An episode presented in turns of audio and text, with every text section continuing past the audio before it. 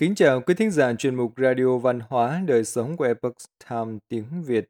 Hôm nay, chúng tôi hân hạnh gửi đến quý vị bài viết của tác giả Đan Thư có nhan đề Nước Mỹ đã bị phá hủy từ bên trong như thế nào? Phần một. Mời quý vị cùng lắng nghe.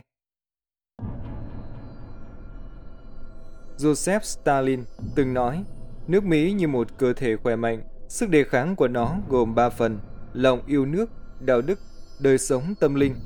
Nếu chúng ta có thể làm xói mòn những thứ này, nước Mỹ sẽ sụp đổ từ bên trong. Một dân tộc được xây dựng trên nền tảng vật chất và tinh thần, chủ nghĩa cộng sản sớm nhận ra rằng, để phá hủy một dân tộc thì phải phá hủy kinh tế, văn hóa của quốc gia đó. Trong mấy thập kỷ qua, Trung Cộng đã không ngừng hút máu kinh tế thế giới và Mỹ bằng việc đẩy các nước vào bẫy nợ qua kế hoạch Vành đai Con đường.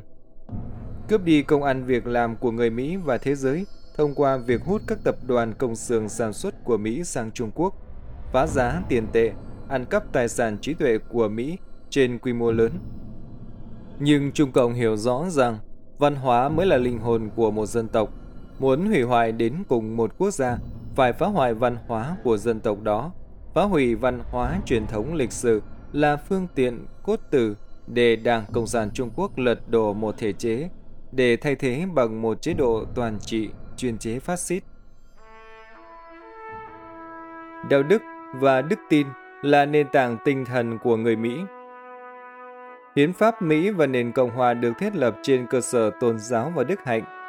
Người cha đẻ của nước Mỹ hết sức coi trọng đạo đức lễ nghĩa. Khi hết nhiệm kỳ, Tổng thống Washington viết trong thư từ nhiệm gửi quốc dân rằng hai trụ cột lớn nhất cho sự hưng thịnh của quốc gia là tín ngưỡng và đạo đức. Thời trẻ, Washington đã tự tay chép lại một trăm mười quy tắc lễ nghĩa xã giao, trong đó ông thể hiện tâm thái kính thần, tôn sùng đạo đức, tôn trọng người khác, khiêm tốn, đối đãi với những người có thân phận khác nhau một cách tương xứng, chú ý tới đạo đức xã hội, không làm hại tình cảm và lợi ích của người khác. Hành vi cử chỉ phải đúng mực và thích hợp với hoàn cảnh, quần áo gọn gàng, cho người khác một cảm nhận thẩm mỹ, không dùng những ngôn từ gây thương tổn hoặc có tính trả đũa người khác, không phỉ báng người khác sau lưng, gần gũi người hiền, giữ gìn lương tri, vân vân. Còn Benjamin Franklin có mười ba điều chuẩn tắc trong cuộc sống: tiết chế, kiệm lời, trật tự, quyết đoán, tiết kiệm, cần mẫn, công chính, trung dung, ngăn nắp, trầm tĩnh, liêm khiết, khiêm tốn, hết sức phù hợp với một trăm mười nguyên tắc mà Washington coi trọng.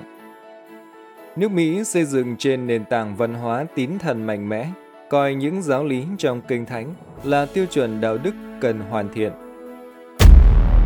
Cách mạng lật đổ văn hóa Mỹ. Chủ nghĩa Cộng sản đã chuẩn bị kỹ lưỡng các mục tiêu phá hủy nước Mỹ từ bên trong, tập trung chủ yếu vào phá hủy văn hóa, gia đình, đạo đức, tín ngưỡng của người Mỹ. Bởi vì họ biết rằng một xã hội có đức tin không dễ gì kích động bạo lực, cho nên cách duy nhất để lật đổ xã hội là thay đổi quần chúng từ bên trong. Đảng Cộng sản đã hiện thực hóa những mục tiêu phá hủy bên trong nước Mỹ bằng các cuộc cách mạng phản văn hóa những năm sáu mươi sau đó. Những năm sáu mươi của thế kỷ hai mươi trở thành ranh giới của lịch sử hiện đại khi các cuộc vận động phản truyền thống bao phủ toàn cầu, từ phương Đông đến phương Tây. Nếu như cuộc cách mạng văn hóa Trung Quốc đã hủy đi nền văn hóa truyền thống Trung Hoa năm nghìn năm, thì mục tiêu của đại cách mạng văn hóa phương Tây hủy đi văn minh cơ đốc giáo chính thống và văn hóa truyền thống của phương Tây. Trong tuyên ngôn Đảng Cộng sản, Marx đã nói rõ, cách mạng Cộng sản chủ nghĩa là triệt để đoạn tuyệt mọi quan hệ tư hữu truyền thống, cho nên trong quá trình phát triển, chủ nghĩa Cộng sản nhất định phải triệt để đoạn tuyệt với các quan niệm truyền thống. Những cuộc vận động phản truyền thống này chủ yếu lấy việc phá hoại văn hóa truyền thống, biến dị nhân loại mà thực hiện trên phạm vi toàn thế giới. Nó đã thay đổi thế giới theo hướng hủy hoại nhanh chóng. Nền tảng văn hóa truyền thống Á Đông bị triệt để phá hủy.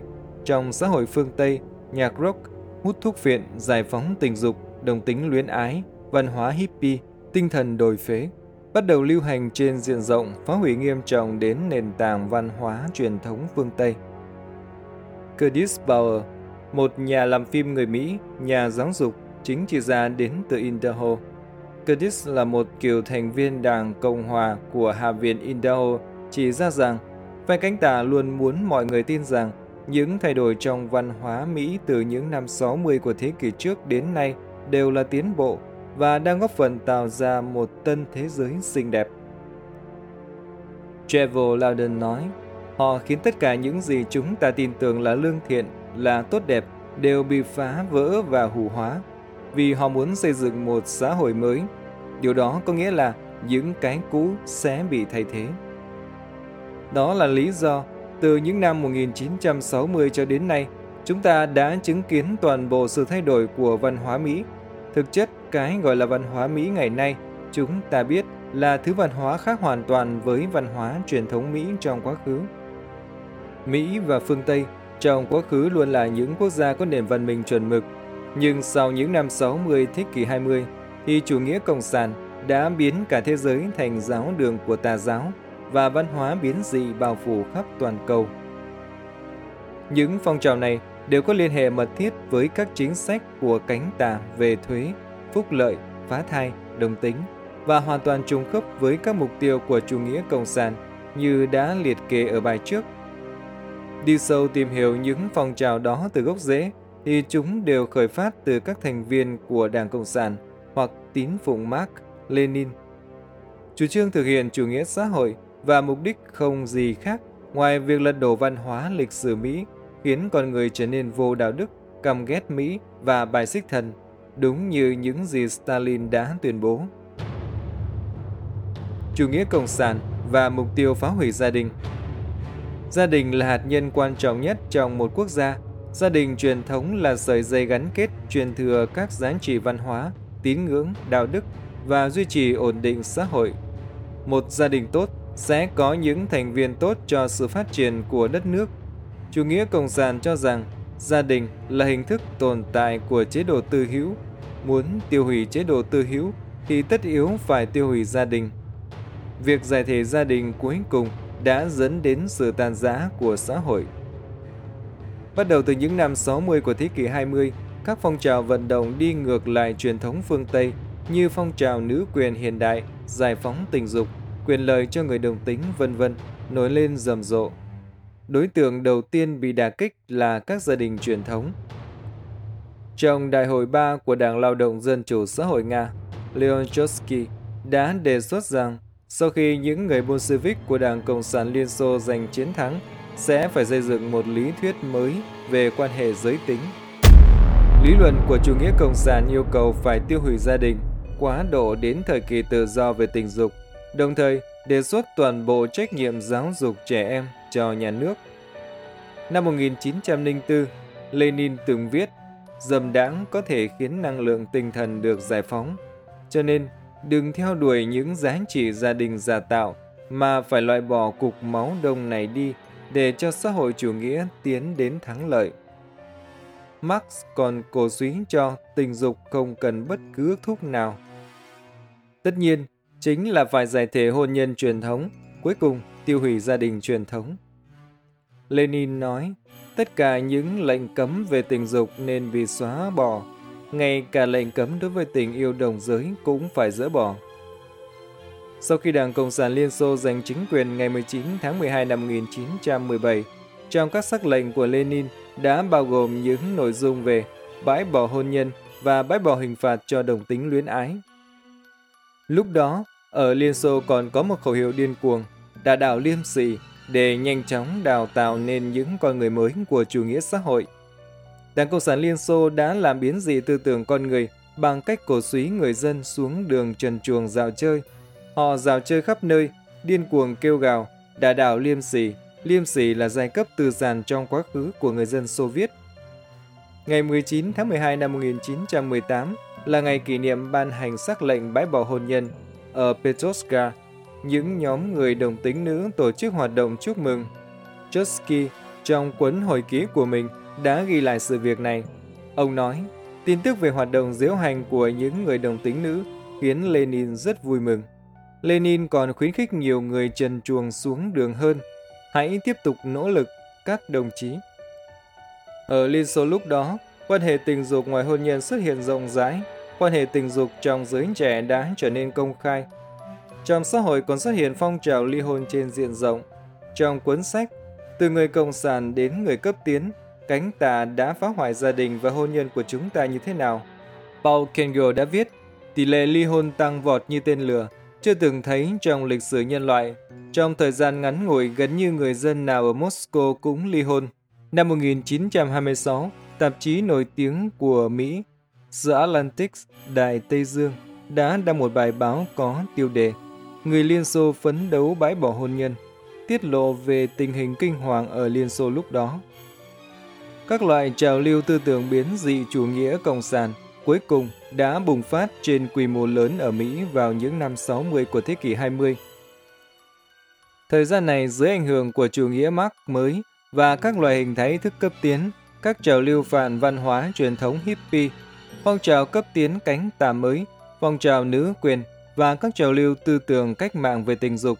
Những trào lưu tư tưởng này dâng lên mãnh liệt như thủy triều, tấn công dữ dội và ăn mòn thể chế chính trị Mỹ, thể hệ giá trị truyền thống và cơ chế xã hội Mỹ.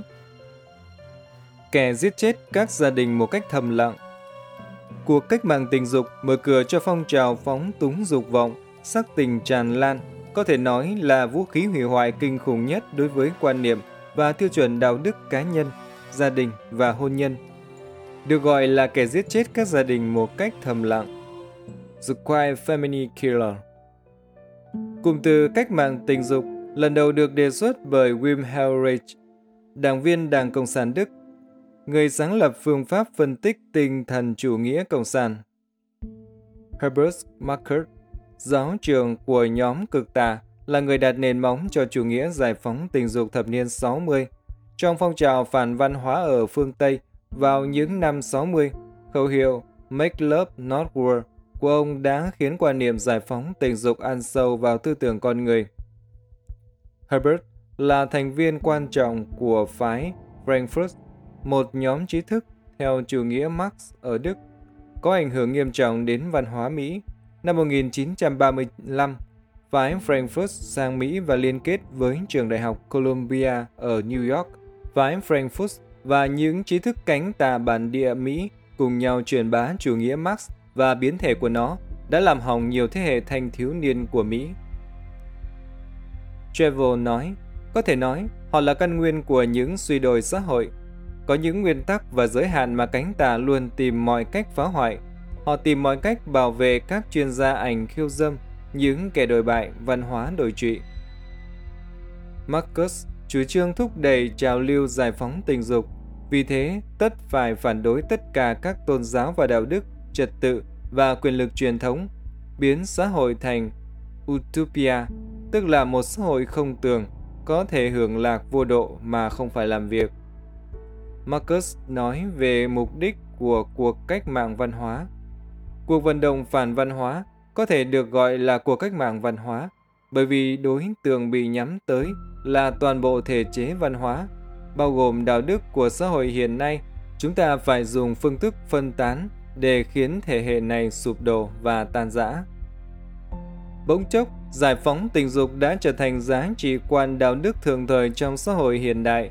Trong giới thanh thiếu niên, quan hệ tình dục bừa bãi được coi là bình thường. Các cô gái mười mấy tuổi, nếu dám thừa nhận mình là trinh nữ, thì sẽ bị bạn bè cười nhạo. Tình dục trở thành chủ đề thịnh hành trong văn hóa đại chúng.